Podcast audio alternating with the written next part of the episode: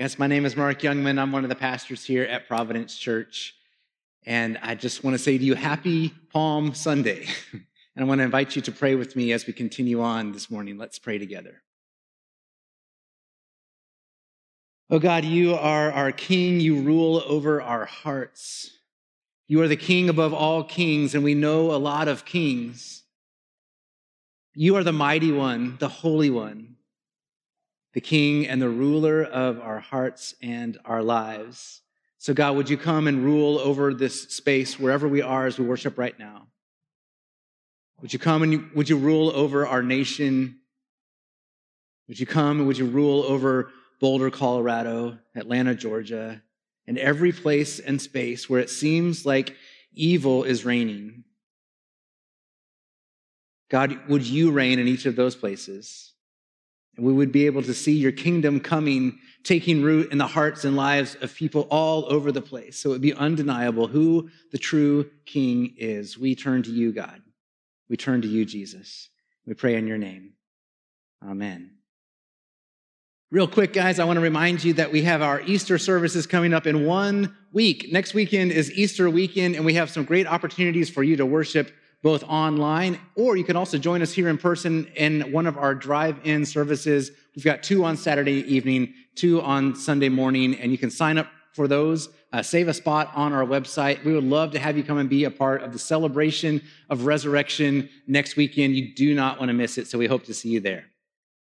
All right, we're going to start off this morning by getting into God's word. This is the prophet Zechariah uh, speaking to God's people from chapter 9. It says, Rejoice greatly, daughter Zion.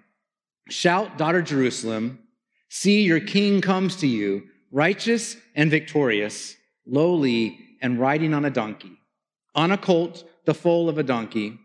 I will take away the chariots from Ephraim and the war horses from Jerusalem, and the battle bow will be broken. He will proclaim peace to the nations his rule will extend from sea to sea and from the river to the ends of the earth. Let me ask you, when was the last time you saw a miracle?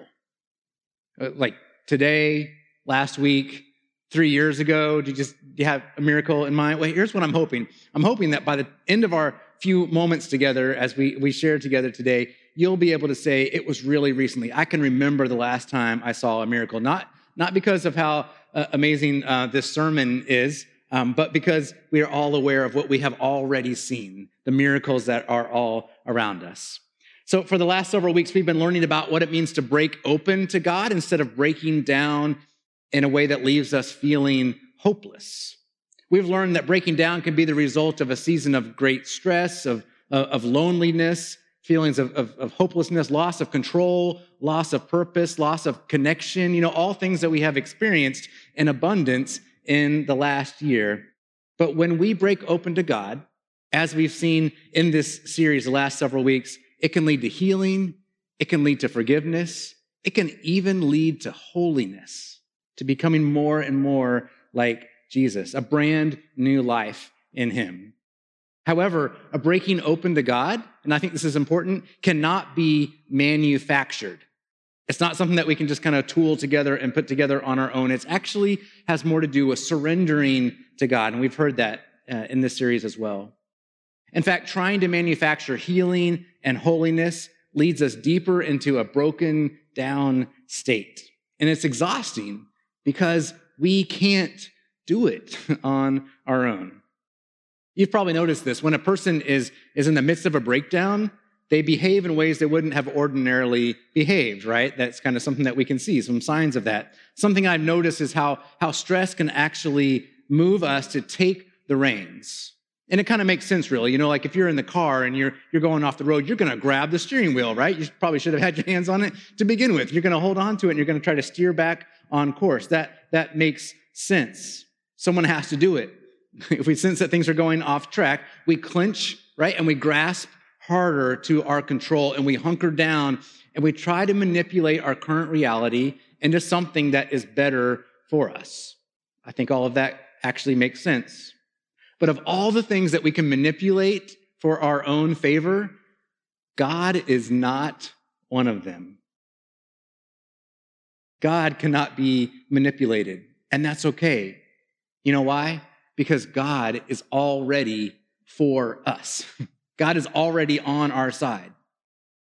Now, as I started off by saying this is Palm Sunday, and we'll kind of get into this, the story here in just a little bit, but I want to go back to those verses that I shared with you just a moment ago. These are words from a prophet 500 years before Palm Sunday, 500, five centuries before the day that we're celebrating today. And he said, Rejoice, people of God.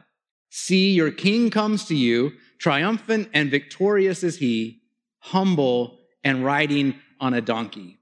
I love the juxtaposition of these two lines. I feel like, like the gospel is actually contained in these two lines that, that God comes to us, the creator of the universe is triumphant and victorious, and he comes to us humble and on a donkey.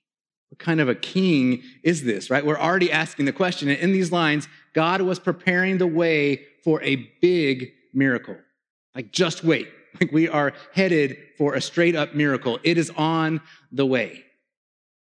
See, when I went to, to school to prepare to become a pastor, I honestly, I hesitated.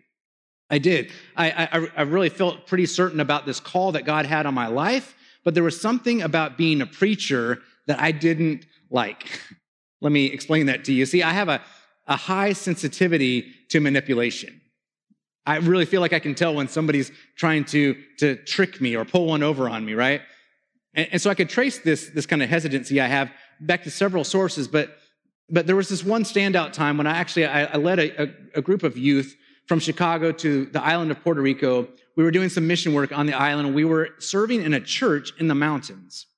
We were doing some work around the church, and the pastor came in at the end of the day, and he he began to, to speak, and we had a translator there for us, and he, he was just kind of speaking to each person about what he saw in each person, and there were some sweet moments, and there were some weird moments, and and then he began to speak in Spanish to our Spanish speaking youth in the, in the youth group. And I, I took a couple years of Spanish, but I don't speak Spanish. And so um, I didn't know what was happening, but I just saw them. I could see them. They were, they were actually like breaking down in front of my eyes, and I didn't like it. I spoke to them later, and we spent, we spent days just kind of recovering from what had been spoken to them that was hurtful. It was breaking them down. I did not want to be a part of that kind of thing. I saw preachers, you know, using people's emotions and using fear and guilt to make them respond, and I just didn't like it. It just this is just me. It just didn't feel right to me. It didn't feel genuine. And sometimes I would actually even see a preacher manufacture a miracle. But miracles come from God. And as I said, God cannot be manipulated. Now, there are a bunch of stories in the Bible where characters use manipulation to get their way.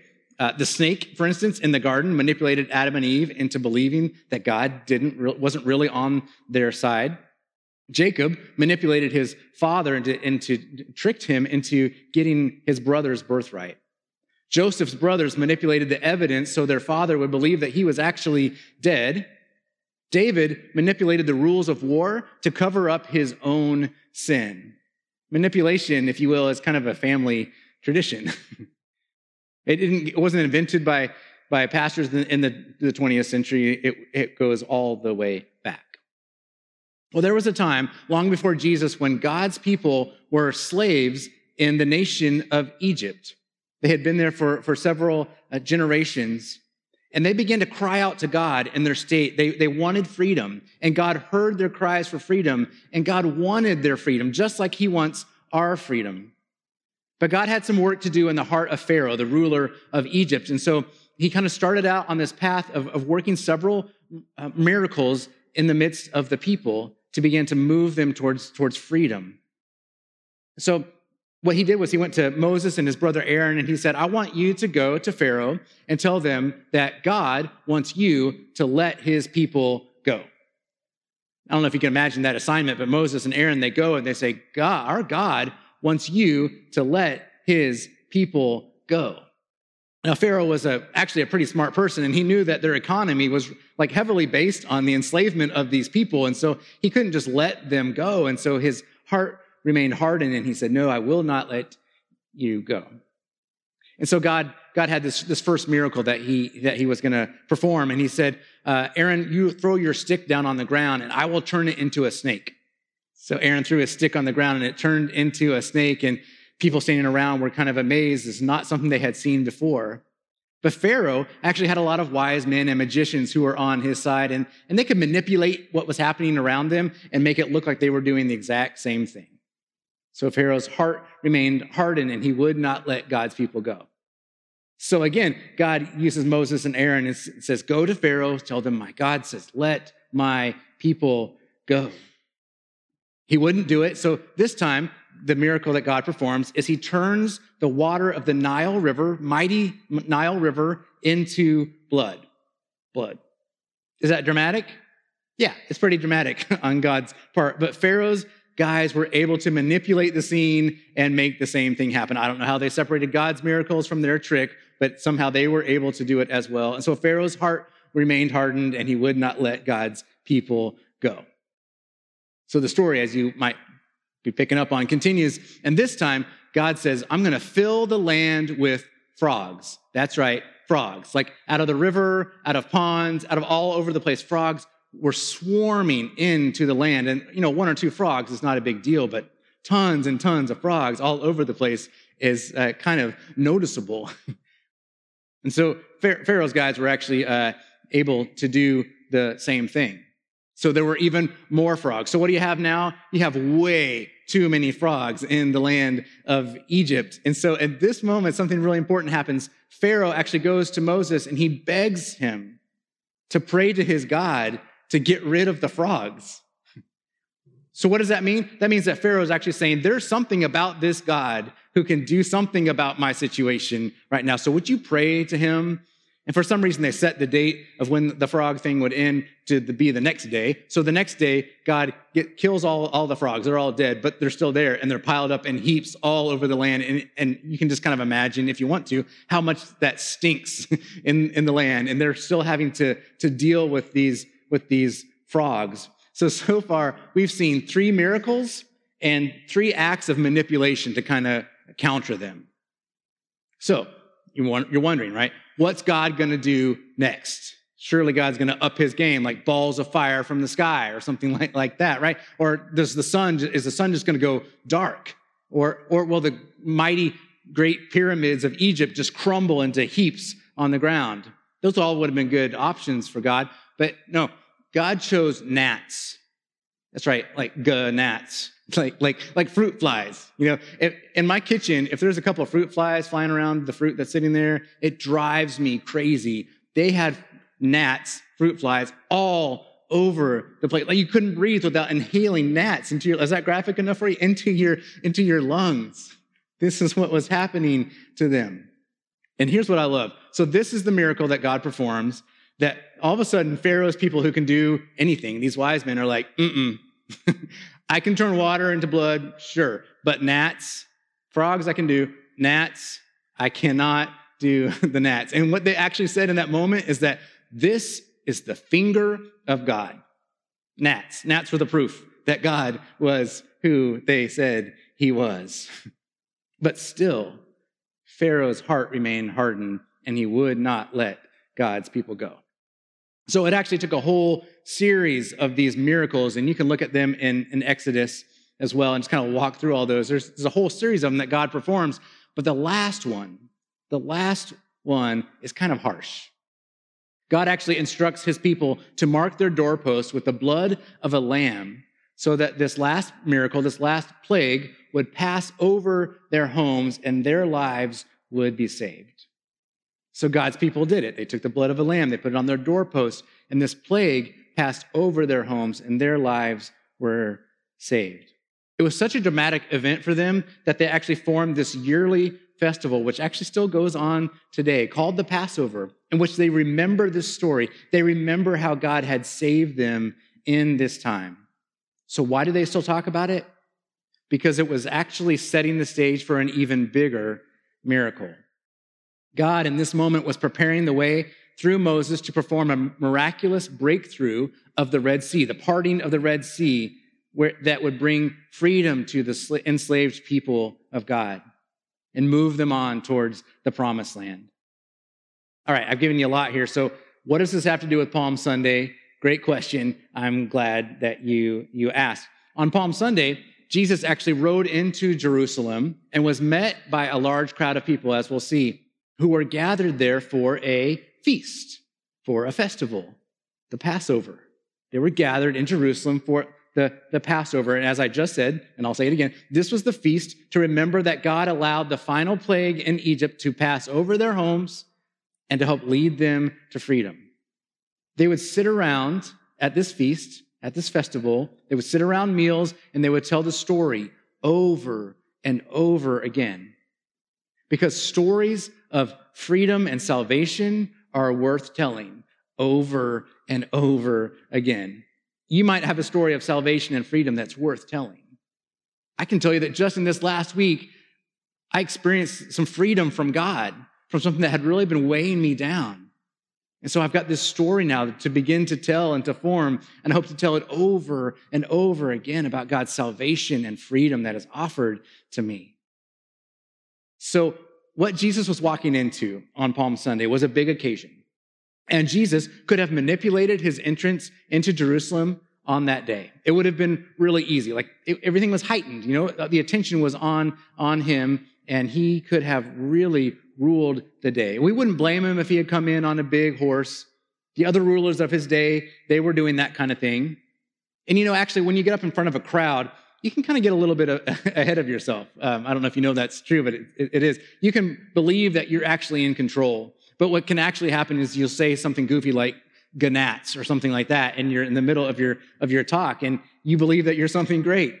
The Pharisees, the teachers of the law, the Roman rulers were feeling the swell of energy that was building up around the festival where people from all over the world were gathering. So, this is kind of what we do. We take advantage of the occasion to make ourselves look stronger, more powerful, and more successful than we really are.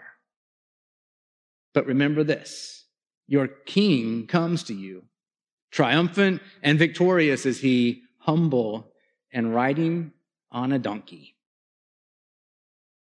Probably at some point, if this is a new story for you, um, you might be asking, kings don't ride on donkeys, right? So, what is happening here? Why is this king riding on a donkey? As a college kid, I was able to travel to St. Petersburg, Russia, and one, one moment I remember is standing under the statue of, of Peter the Great, this great czar of Russia.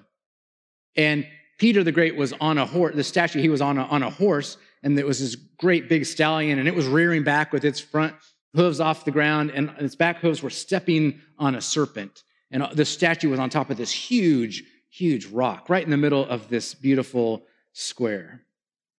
It was memorable to me and when we left there, we went to like five other cities in Russia and Eastern Europe, and every single one of them had a similar statue with a mighty man on a mighty horse right in the middle of the square. Because kings ride on horses, not donkeys. So, what's going on here? Like, what is different about this king that Zechariah was, was prophesying about? Now, most of the time, when you're reading the scripture and you ask a question, hey, what's going on here? What is, what's happening in the middle of this? you're probably in a good spot.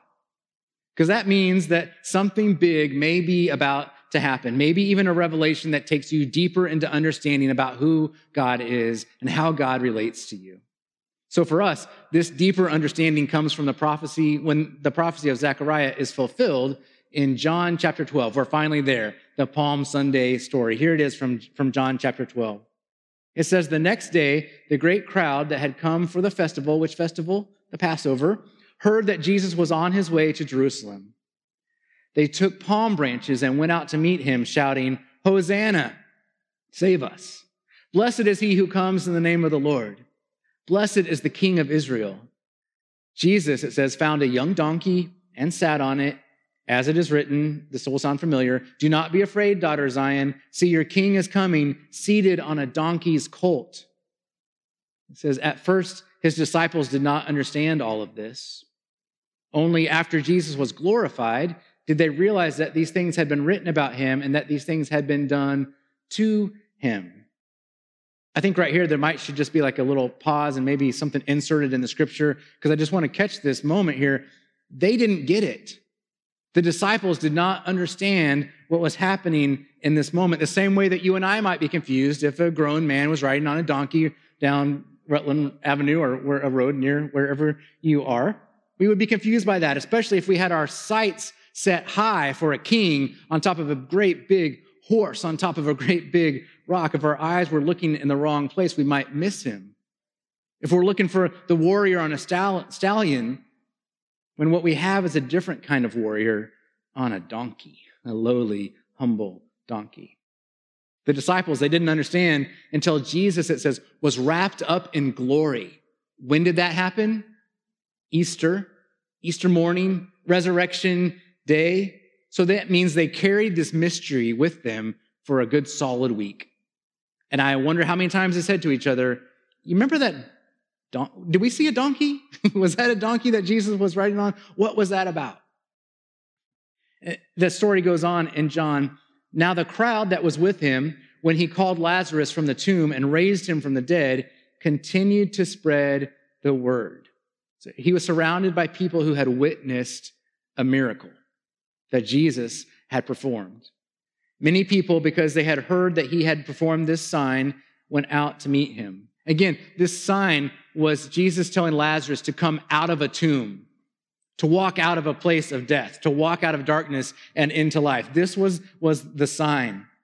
So the Pharisees said to one another, See, this is getting us nowhere. Look how the whole world has gone after him. So the reason people were in town that day was to celebrate the miracle of Passover all those generations before.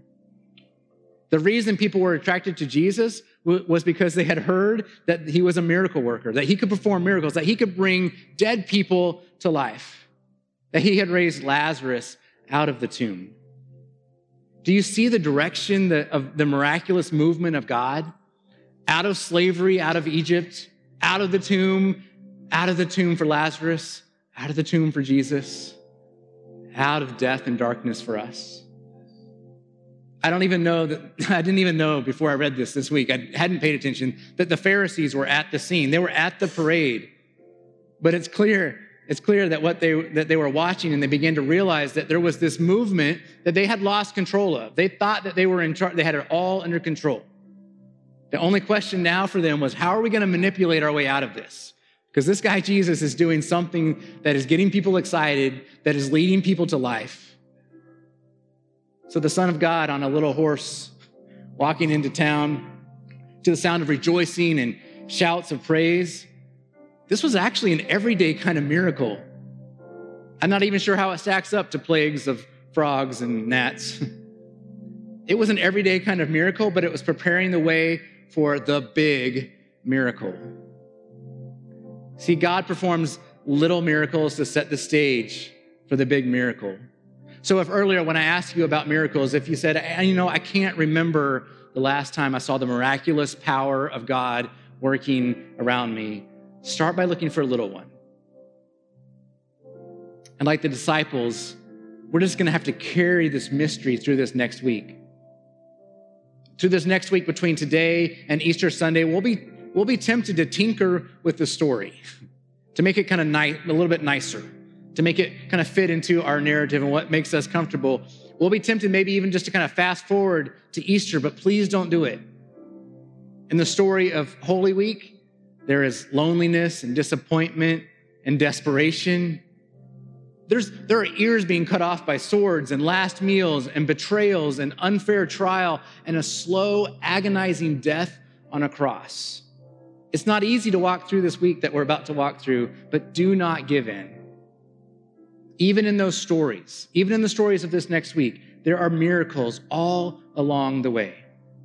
Even in your story, there are miracles all along the way. And they're setting you up for the big miracle of resurrection on Easter morning. See, your king comes. Your king comes to you. Triumphant and victorious is he, humble and riding on a donkey. Together, let us keep our eyes on the king.